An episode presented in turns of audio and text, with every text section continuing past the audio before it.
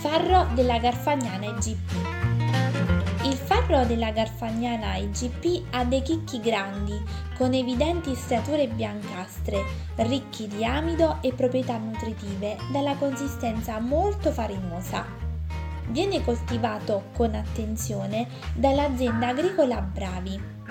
L'alimentari Bravi nasce nel 1951 con a capo Ugo Bravi e Leopolda nel paese di Sillicano, che ad oggi conta circa 100 abitanti. Nella bottega si trovavano generi alimentari vari e il tipico pane di patate cotto a forno a legna fatto dalla polda, ovvero da Leopolda. Nel 1974 l'attività passa in mano al figlio Alfonso, che porta nella bottega il primo commercio di prodotti della Garfagnana, cioè la località della Toscana. Nel 1988 si forma l'azienda agricola Bravi Alfonso, dove vengono coltivati i prodotti agricoli a elevato bestiame, mentre l'alimentari passa in testa al figlio Andrea. Le dimensioni del locale rimarranno quelle dell'origine, spostando le porte d'accesso per una maggiore agibilità, e nel tempo verranno apportati piccoli lavori di miglioria fino ad arrivare ai giorni d'oggi. Sulle proprietà dell'azienda agricola di circa 45 ettari si trovano gli edifici per la lavorazione delle varie culture e 2 stalle con fienile annesso, che servono ad allevare manze da carne, capre e animali da cortile come galline, conigli, oche, tutte allevate a terra utilizzando solo mangimi naturali. È presente anche un apiario per la produzione di miele della Garfagnana.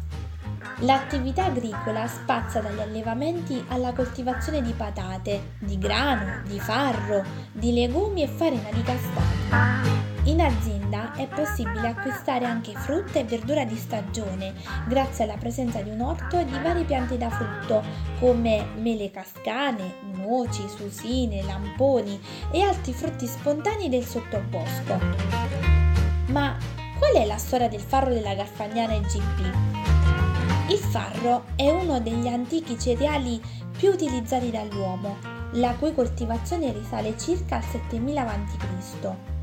È stato un alimento fondamentale per l'alimentazione degli Assiri, Egizi e degli altri popoli antichi del Medio Oriente e del Nord Africa. Probabilmente è originario della Palestina, dove è tuttora diffusa una specie spontanea di farro chiamata Triticum dicoccoides. Si pensa che i pastori nomadi abbiano esportato questa coltura in tutte le regioni che allora erano sconosciute. In Italia era coltivato dall'età del bronzo. Alcuni semi di farro sono stati infatti ritrovati fra gli indumenti della mummia dei ghiacci o uomo di Simialun, che è stato datato all'incirca nel 2000 a.C. Diffuso in Grecia, dove veniva chiamato Kondros per via della farina bianchissima che se ne otteneva, divenne poi il piatto forte dei Romani, che presero a coltivarlo intensivamente durante la loro avanzata nel Mediterraneo. Per Roma il Puls o Farratum era considerato un piatto di buon augurio, un segno di abbondanza e di fertilità. Per questo veniva tradizionalmente anche offerto agli sposi. Inoltre, insieme al sale, era parte sostanziale della paga dei centurioni. Molto apprezzati erano anche la mola salsa, ovvero un composto di farina di farro tostato e sale, ed il libum, una sorta di torta al farro. Questi alimenti venivano offerti agli dei durante i sacrifici propiziatori. A tutti gli dei campestri, ma in particolare a Demetra, la dea della terra, venivano offerti chicchi di farro per propiziare un buon raccolto durante le Idi di marzo. Anche nella Bibbia, nel libro di Ezechiele, si cita con il nome ebreo di Arisab, il farro. Ancora oggi questo cereale è alla base dei piatti nazionali in Libano, in Libia e in quasi tutto il Medio Oriente, anche se con nomi diversi. In genere, questi piatti risultano più o meno essere le stesse pietanze, cioè una specie di minestrone molto denso di farro ammollato, o crudo o cotto, mescolato a ceci, menta, olio d'oliva e pepe, con il quale si farciscono tenere foglie di fico appena germogliate. C'è anche il kibbeh libanese, ovvero un composto di farro ammollato e bollito con carne di pecora cotta nel sugo di pomodoro. Il kibbeh libico, ma è comune e anche conosciuto in Tunisia e Marocco, è costituito invece da farro ammollato e bollito con filetti di pesce, zucca e spicchi di noce. Quindi diciamo che principalmente viene usato per creare zuppe e minestre. La tecnica colturale del farro è molto simile a quella del grano. I principali problemi connessi alla sua coltivazione si hanno in pianura, in terre molto fertili dove le migliori condizioni climatiche e le maggiori disponibilità nutrizionali possono determinare un'eccessiva altezza della pianta, nonché la fragilità della spiga, che condiziona sia le operazioni di raccolta che di brillatura. In Toscana la Garfagnana è l'unica zona dove, grazie ad una consolidata tradizione agricola e alimentare e ad un ambiente naturale particolarmente evocato, il farro è sempre stato prodotto e commercializzato, come testimoniano numerosi documenti storici. Peraltro, a partire dal secondo dopoguerra, si è assistito ad una forte riduzione della produzione di farro in concomitanza con il generale mutamento delle abitudini alimentari della popolazione, che si sono indirizzate verso cibi un po' più ricchi. Alla fine del 1970, la riscoperta di cibi sani e genuini legati alla dieta mediterranea ha portato nuovamente alla riscoperta del farro e ad una nuova espansione delle coltivazioni toscane. Nel 1996, anno di presentazione della domanda per il riconoscimento IGP, vi erano in Garfagnana circa 80-90 aziende agricole produttrici di farro, con una superficie complessiva di circa 110 ettari e una produzione di circa 200 tonnellate annuo di farro vestito. In Garfagnana il farro viene coltivato da sempre, in piccoli appezzamenti. È la base di alcuni dei principali piatti tradizionali, principalmente anche in Toscana minestre o torte salate. Ed è il motivo per cui gli enogastronomi di Avoglia hanno deciso di crearci una zuppa.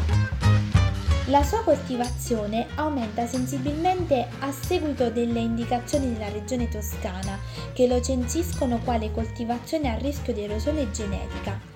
In poco più di un decennio, dagli anni 70 agli anni 80, si passa da poche migliaia di metri quadri a qualche decina di ettari di coltivazione. Ma quali sono gli effetti benefici del farro per la nostra salute? Il farro ha un ottimo contenuto proteico, è privo di colesterolo, regala energia e favorisce il buon funzionamento dell'intestino, grazie all'alto contenuto di fibre. Contiene vitamina A, vitamina C, vitamina B, sali minerali come fosforo, magnesio, potassio e ferro. Ma ciò che rende davvero unico questo cereale è l'elevata quantità di selenio, che gli conferisce importantissime proprietà antiossidanti. Studi recenti hanno dimostrato come il consumo del farro sia associato ad una riduzione del rischio di tumori, del declino cognitivo, di malattie cardiovascolari e di problemi alla tiroide. L'elevata quantità di fibre rende il farro un alimento a basso indice glicemico, indicato in dosi controllate anche a chi soffre di diabete. Il suo utilizzo aiuterebbe ad evitare il verificarsi infatti di picchi glicemici. L'elevato contenuto di fibre solubili e insolubili rende il farro un alimento perfetto per migliorare la motilità intestinale, grazie all'azione di effetto massa che stimola la peristalsi. Infatti, unito ai legumi, come ad esempio il fagiolo cannellino di Atina DOP, ha un effetto prebiotico che stimola nell'intestino la proliferazione di batteri buoni, in grado di migliorare e rinforzare la qualità del microbiota normale intestinale. Il suo elevato contenuto di fibre e di elementi nutritivi benefici contribuisce anche alla prevenzione dell'insulino resistenza, delle ischemie e dell'obesità.